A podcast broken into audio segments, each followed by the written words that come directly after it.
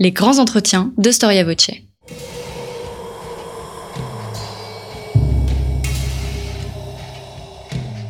Une émission de la rédaction de Storia Voce.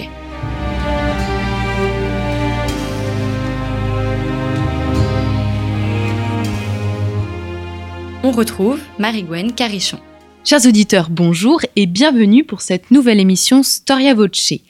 La fête comme outil et phénomène politique, c'est ainsi que Claude Fortuné Ruggieri, l'un des plus célèbres artificiers des années 1780, l'envisage. Il s'exprime en ces termes. Dans l'Europe moderne, les fêtes récréatives ont été de tout temps le meilleur moyen de charmer la multitude, comme les gens du grand monde. C'est le luxe des États et ce qui dénote leur splendeur. C'est aussi ce qui contribue à la richesse des cités populeuses. Un vent de révolte souffle sur cette France du XVIIIe siècle finissant. Les tensions politiques entre le pouvoir royal et les élites nobélières se font de plus en plus vives. La misère grandit dans la capitale. L'esprit religieux et monarchiste déserte les villes. Et pourtant, ces années 1780-1790 sont marquées par le foisonnement des amusements et des fêtes en tout genre. La frénésie festive semble embraser tous les esprits et colorer tous les milieux sociaux.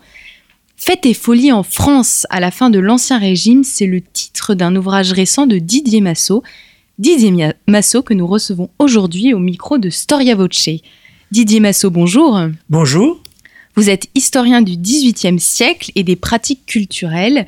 Vous venez donc de publier un ouvrage aux éditions CNRS qui nous fait découvrir la société française à travers ses amusements. Didier Massot, la période de l'histoire de France que vous étudiez, c'est la fin du XVIIIe siècle. Qu'est-ce qui se passe politiquement à cette période-là? Alors écoutez, euh, d'abord, je définis bien ma période euh, sans que ce soit absolument circonscrit à une année près, parce que ce serait abusif pour un tel sujet. Mais disons que euh, tout ce que j'étudie dans ce livre s'inscrit dans une période qui s'étale entre 1770 et la Révolution, en mordant un peu, vous l'avez dit vous-même, on peut mordre un peu sur 89, effectivement, c'est-à-dire, pour être clair, sur la fin du, en France, sur la fin du règne de Louis XV et euh, celui de Louis XVI. Voilà. Alors, euh, sur le plan politique, euh, je ne vais pas trop vous en parler tellement c'est effervescent. Enfin, je, je peux évidemment quand même brosser un tableau de cela. il y a évidemment de multiples courants euh, foisonnant qui critique euh, la monarchie absolue euh, et qui serait peut-être souvent dans l'optique de Montesquieu, qui souhaiterait une, une monarchie à l'anglaise.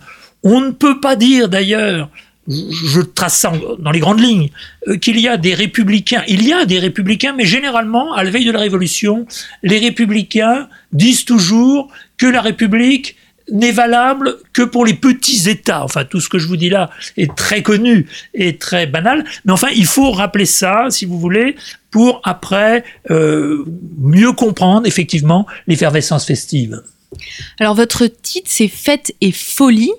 Euh, comment on peut définir une fête donc euh, dans cette ancienne Oui, alors je prends le mot fête, si vous voulez, dans dans son sens le plus banal. Et euh, ce qu'il faut dire tout de suite pour qu'il n'y ait pas de malentendu, euh, la fête a évidemment toujours existé, elle date de la nuit des temps. Elle a eu des temps de splendeur, euh, sans doute peut-être même supérieurs à ceux euh, évoqués dans mon livre. Je pense aux grandes fêtes de la Renaissance, par exemple. Je pense aux fêtes vénitiennes, si je, me, si je, si je quittais la France. Tout ça est très connu et a été souvent fort bien étudié. Mais vous verrez, enfin je pense qu'on en reparlera, il y a, j'expliquerai pourquoi, quand même une spécificité qui euh, marque les fêtes à euh, cette fin de l'Ancien Régime. Alors la définition de la fête, oui effectivement, mais c'est au sens le plus simple, le moyen de rompre le quotidien, disons, je ne l'ai pas vraiment défini d'ailleurs dans mon livre, mais c'est le moyen de rompre le quotidien euh, par une liesse, que cette liesse soit populaire ou qu'elle se passe dans des milieux euh, nobles, mais euh, généralement c'est accompagné de divertissement et il faut préciser tout de suite euh, dans les châteaux privés, dans les demeures privées, eh bien ces fêtes sont presque toujours accompagnées d'un spectacle monté parfois la va-vite, car le théâtre privé est une notion, est une, est une donnée d'une extrême importance dans cette deuxième moitié du XVIIIe siècle.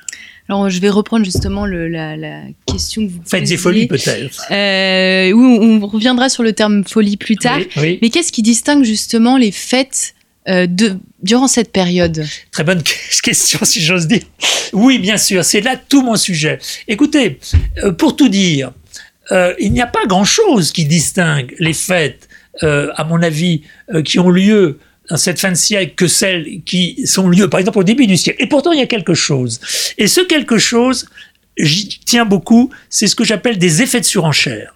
C'est-à-dire que, à un moment, et surtout, alors là, les effets de surenchère apparaissent surtout euh, chez ces, ces gens oisifs qui, n'ayant plus de limites euh, dans leur euh, dans, leur loisir ou dans leur dans leur vie quotidienne même parce qu'ils sont désœuvrés, vont chercher des moyens de pimenter une fête en ayant recours à des euh, pratiques que- qui sont souvent mal étudiées. C'est peut-être ça l'originalité de mon livre. Et je voudrais ajouter, on verra après si on peut le développer, que c'est intéressant, parce que moi je suis plutôt littéraire, que là, il y a une jonction qui n'a jamais été vraiment faite. J'en ai par- parlé beaucoup à des amis historiens et littéraires, entre euh, la littérature et euh, ce qui se passe dans la réalité du point de vue festif. Euh, nous en reparlerons peut-être plus tard. C'est une autre question. C'est une autre question. Euh, donc, l'objet de votre ouvrage, la fête, enfin, la spécificité de la fête sous, euh, enfin, à cette période de l'Ancien Régime, et également, vous parlez de la folie. C'est d'ailleurs évoqué dans votre titre. Oui. Il y a plusieurs sens au terme Bien folie, sûr. dit Masso. Alors ça, euh, j'y tiens beaucoup. Alors, euh, le mot folie, comme tout le monde sait, désigne des résidences secondaires qui s'appellent folie parce que les moyens financiers sont sans limite et que ces gens qui sont dotés d'une grande fortune vont faire construire euh, ces résidences généralement dans le pourtour des villes, particulièrement à Paris et euh, dans euh, le, même dans le centre de la capitale, il y, a quelques, il y en a quelques-unes, et aussi dans les villes de province, on c'est maintenant étudié, on, on les découvre. Et donc, je dirais que le paradoxe de ces demeures, qui sont ouvertes aux fêtes, hein, il y a un lien très étroit entre les fêtes et les folies, vient du fait que une folie, c'est une demeure qui, en principe, n'a pas le gigantisme des châteaux, des grands châteaux, et qui doit abriter les amours clandestines ou les parties de plaisir, précisément, euh, des euh, aristocrates, des nobles, comme on disait. Euh, mais c'est un paradoxe parce que, en principe, donc, c'est pour dérober des pratiques illicites, mais en même temps les montrer.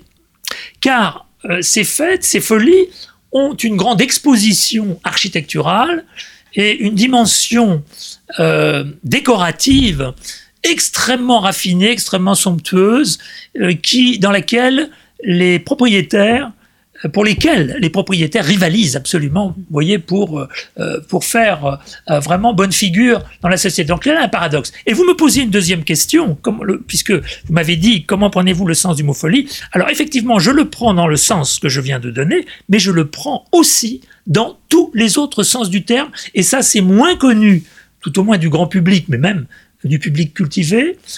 La folie, bon, c'est déjà étudié euh, ben, par euh, évidemment par Foucault, par plein d'autres, euh, comme maladie mentale, naissance de la naissance de la psychiatrie avec Pinel. Mais je le prends aussi comme un objet littéraire, comme une pratique frénétique que l'on trouve dans certaines fêtes où le désordre, une certaine forme, voire de délire, euh, je pourrais aussi vous donner des exemples, est évidemment recherché comme une valeur positive, voyez. Donc il faut prendre le folie, la- le mot folie euh, dans tous les sens du terme. Et si vous voulez, euh, je donnerai un exemple tout à fait significatif, peu connu des historiens.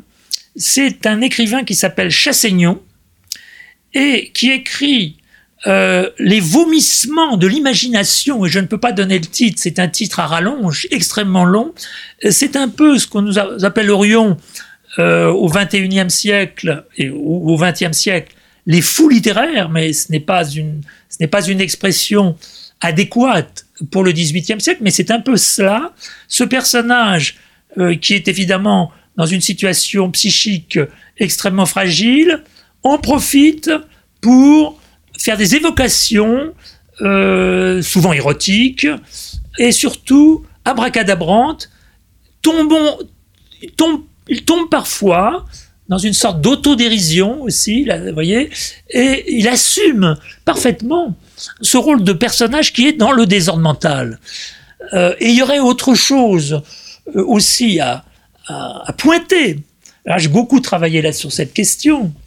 C'est, par exemple, comme il y a beaucoup de, ces phénomènes à la fin du XVIIIe siècle, c'est-à-dire un thème littéraire qui devient une mode et dont le scénario est traité par de multiples auteurs et peut-être que les auditeurs de alors ce thème c'est ce qu'on peut appeler les folles par amour et ça vient euh, c'est lancé par un, auteur euh, de pièces de théâtre ou d'opérette euh, extrêmement médiocre qui s'appelle Marcelier de Vivetière peu, importe le nom et qui écrit donc euh, une pièce où il est question de la folle par amour, et après, un certain nombre de romanciers reprennent le sujet, euh, notamment Madame de Stahl, qui n'a que 20 ans, et qui écrit La folle de la forêt de Sénart.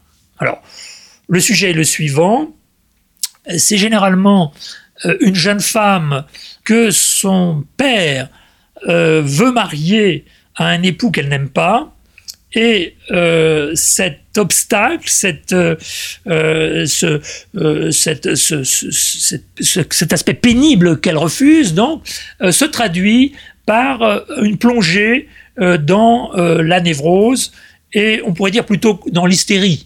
il y a le phénomène hystérique qui est totalement étudié dans ces romans, sans qu'on prononce évidemment le mot, mais c'est l'aphasie, c'est le passage du rire aux larmes, c'est euh, par exemple euh, une excitation euh, tout à fait particulière et vive que ces romanciers de qualité littéraire médiocre, mais très intéressants sur un plan sociologique, évoquent dans leurs œuvres.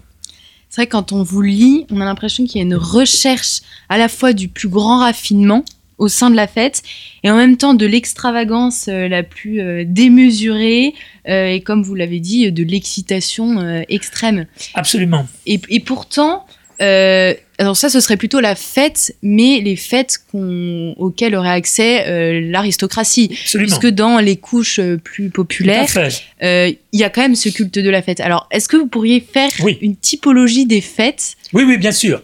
Il faut faire une typologie des fêtes. C'est assez facile de le faire. Il y a, bien sûr, les fêtes populaires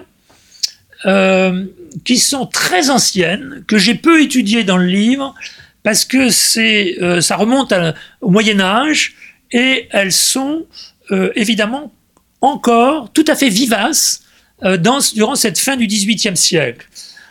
Une des fêtes qui retrouve d'ailleurs un regain et qui fait l'objet d'intérêt même chez les élites, mais qui est très populaire, c'est le carnaval.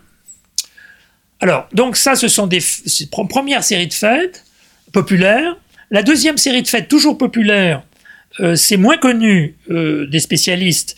J'ai beaucoup analysé ça. Ce sont ce qu'on appelle les vauxhalls, c'est-à-dire des lieux de divertissement. Alors là, c'est vraiment spécifique à cette deuxième moitié du XVIIIe siècle, voire aux années qui euh, précèdent la Révolution.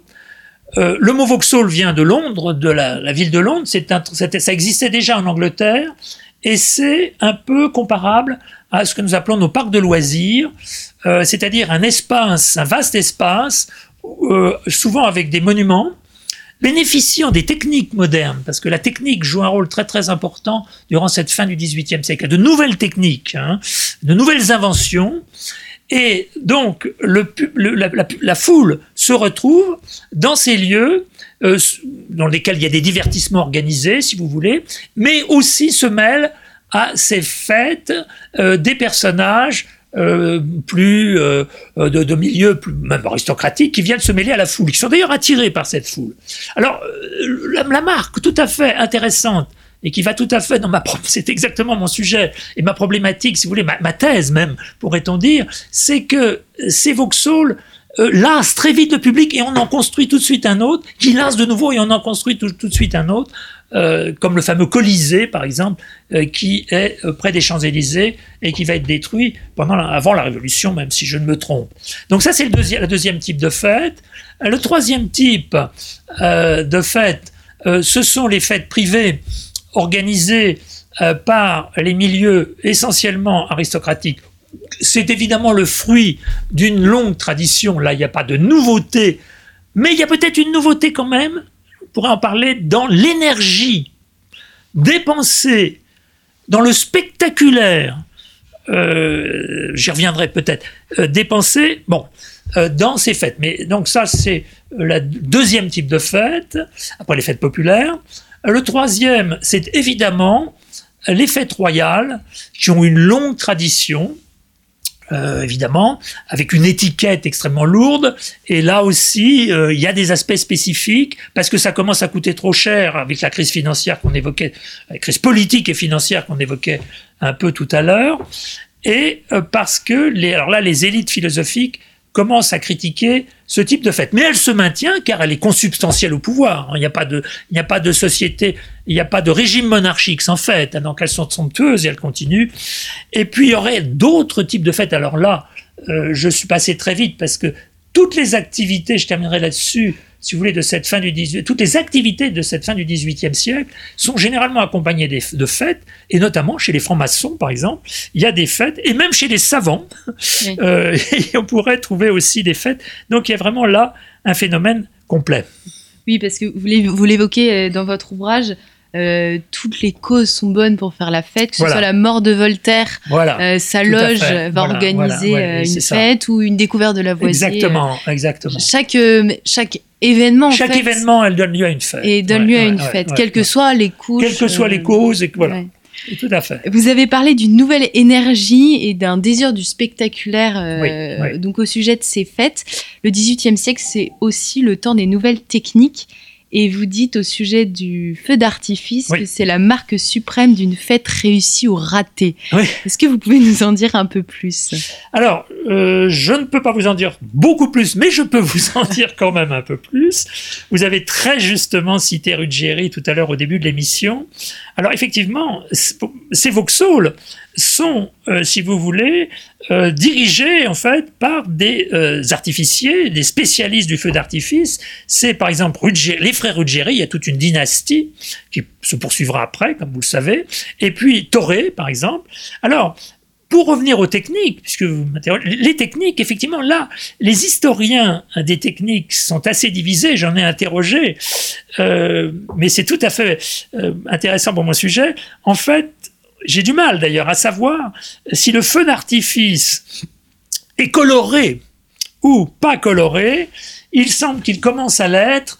Alors là, euh, il faut consulter l'encyclopédie pour la, si vous voulez, pour la fabrication évidemment de ces feux, mais il y a des techniques, euh, effectivement, euh, des mises en scène avec tout à fait sophistiquées dans ce domaine, oui.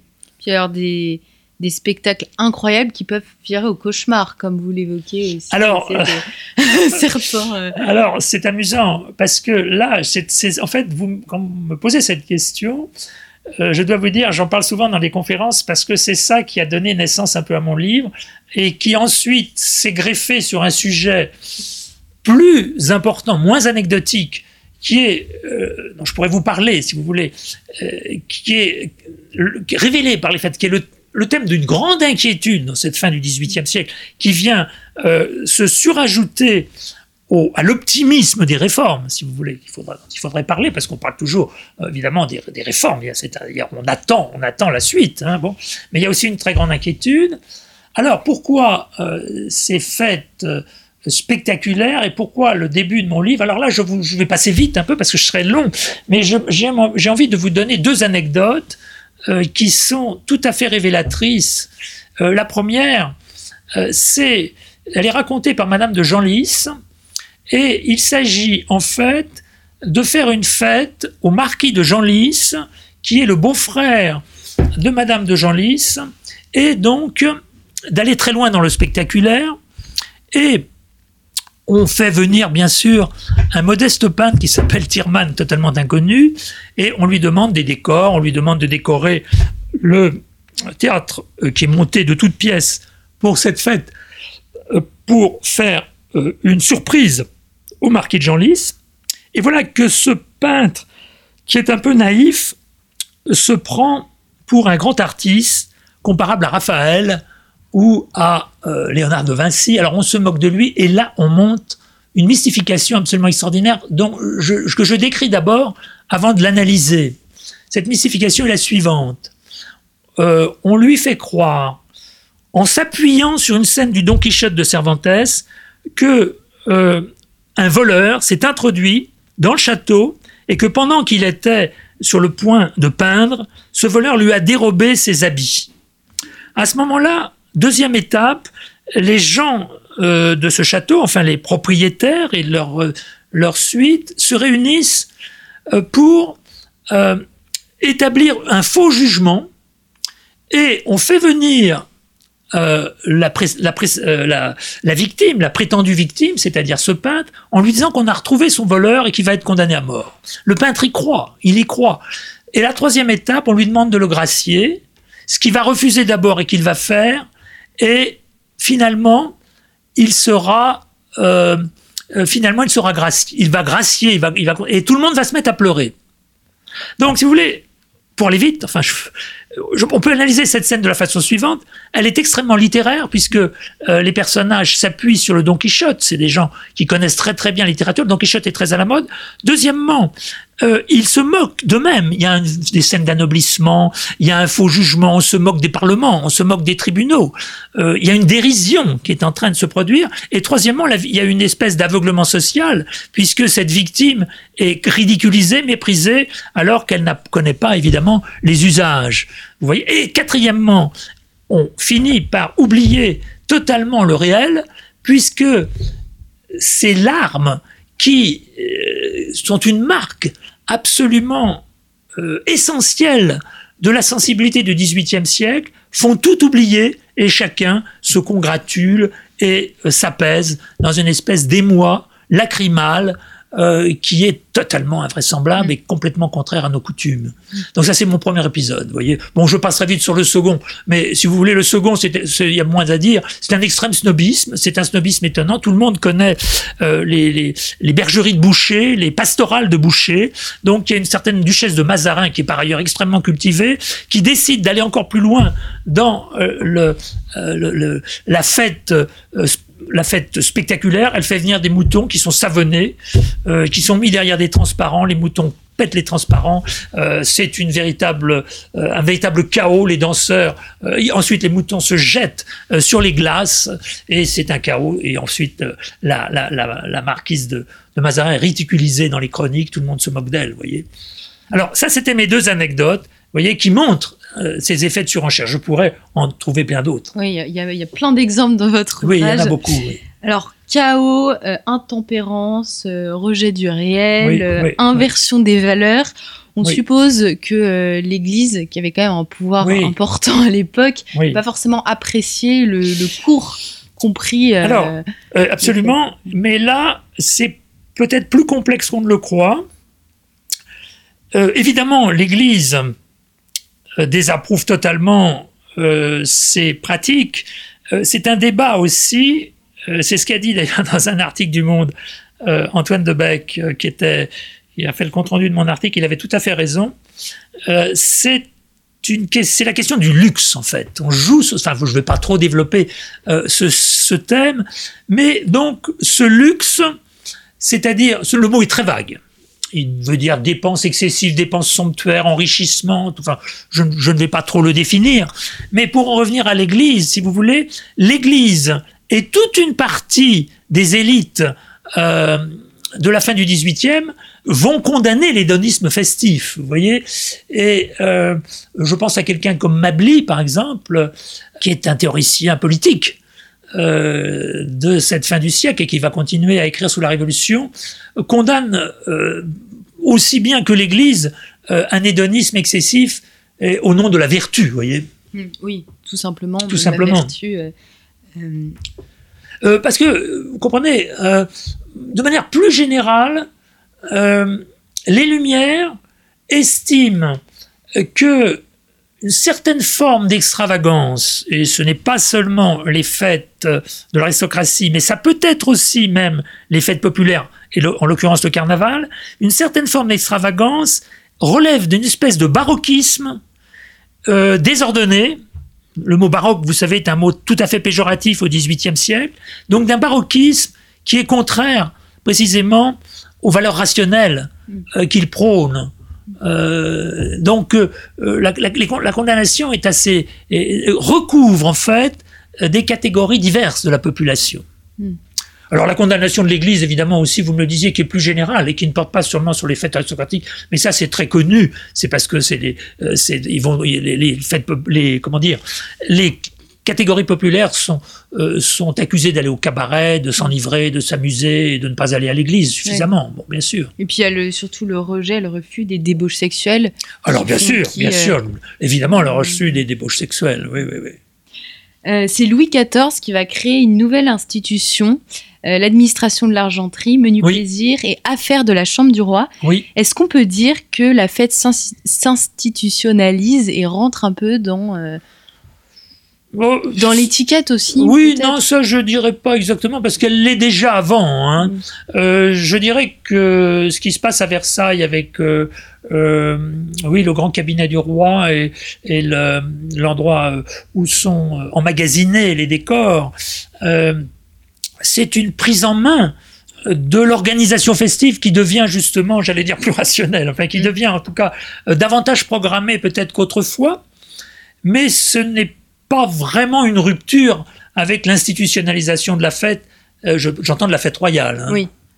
C'est pas vraiment une rupture. C'est un changement, disons. Une plus grande, enfin, une plus, grande programmation, vous voyez.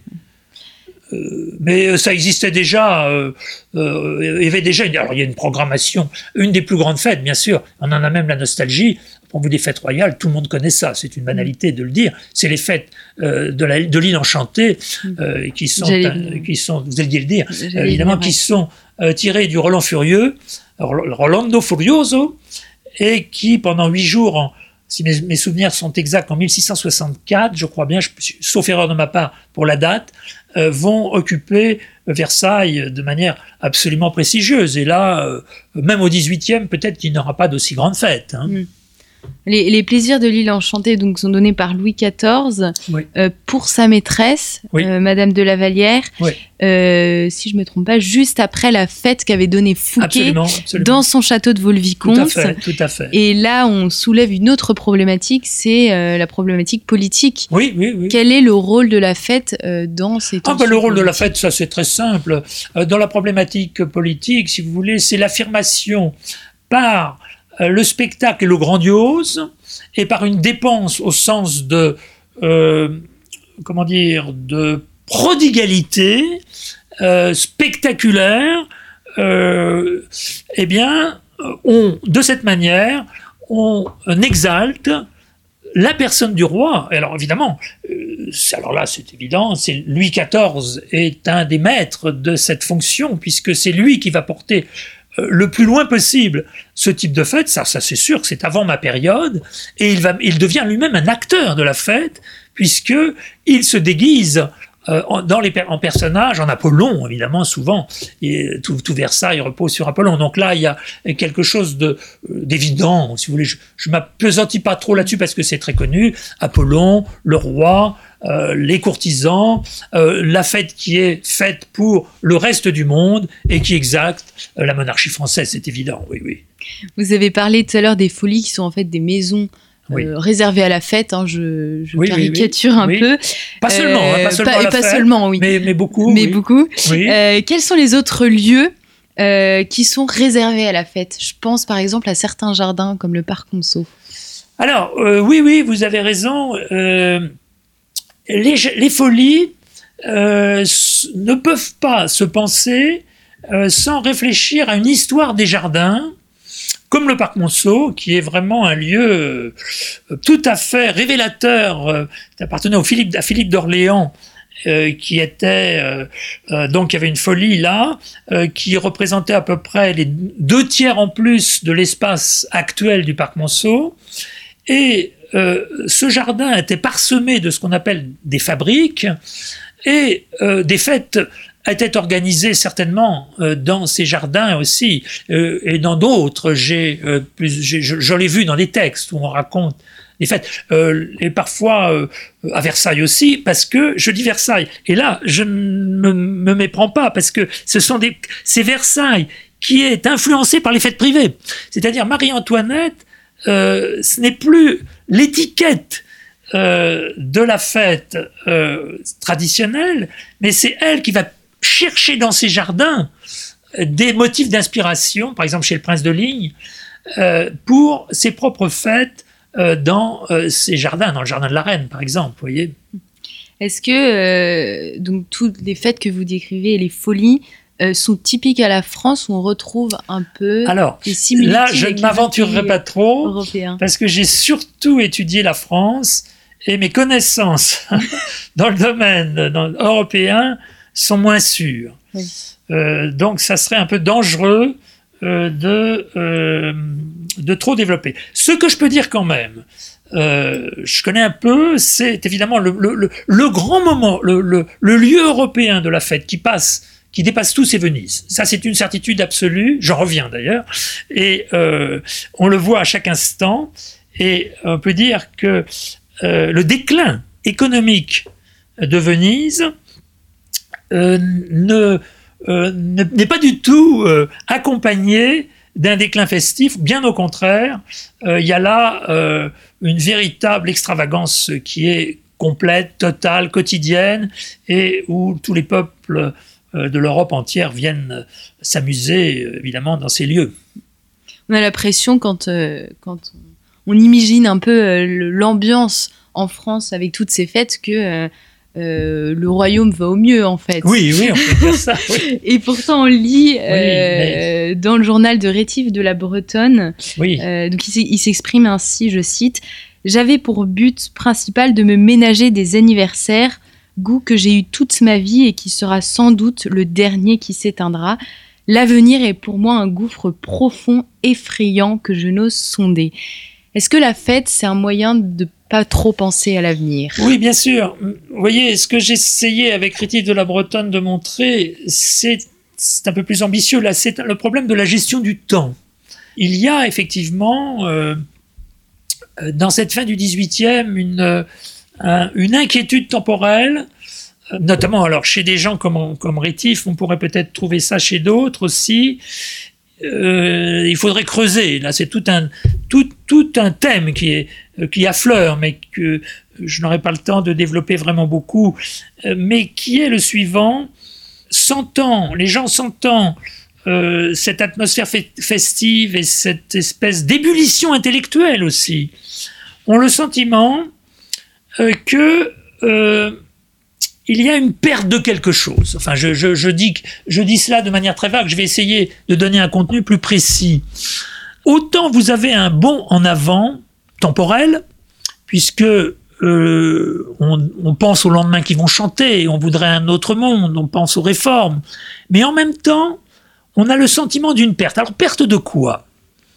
Alors ça, c'est un sujet, c'est ce que je, que je que j'ai creusé, j'ai creusé depuis longtemps c'est depuis les années 90 euh, en différents colloques. Enfin, vous, voyez, euh, le problème a commencé à être étudié par Michel Foucault et qui est le suivant. Cette fin du 18e avant la Révolution est marquée par une avancée extraordinaire des sciences humaines. Le phlogistique, qui est l'ancienne chimie, devient la chimie moderne avec Lavoisier.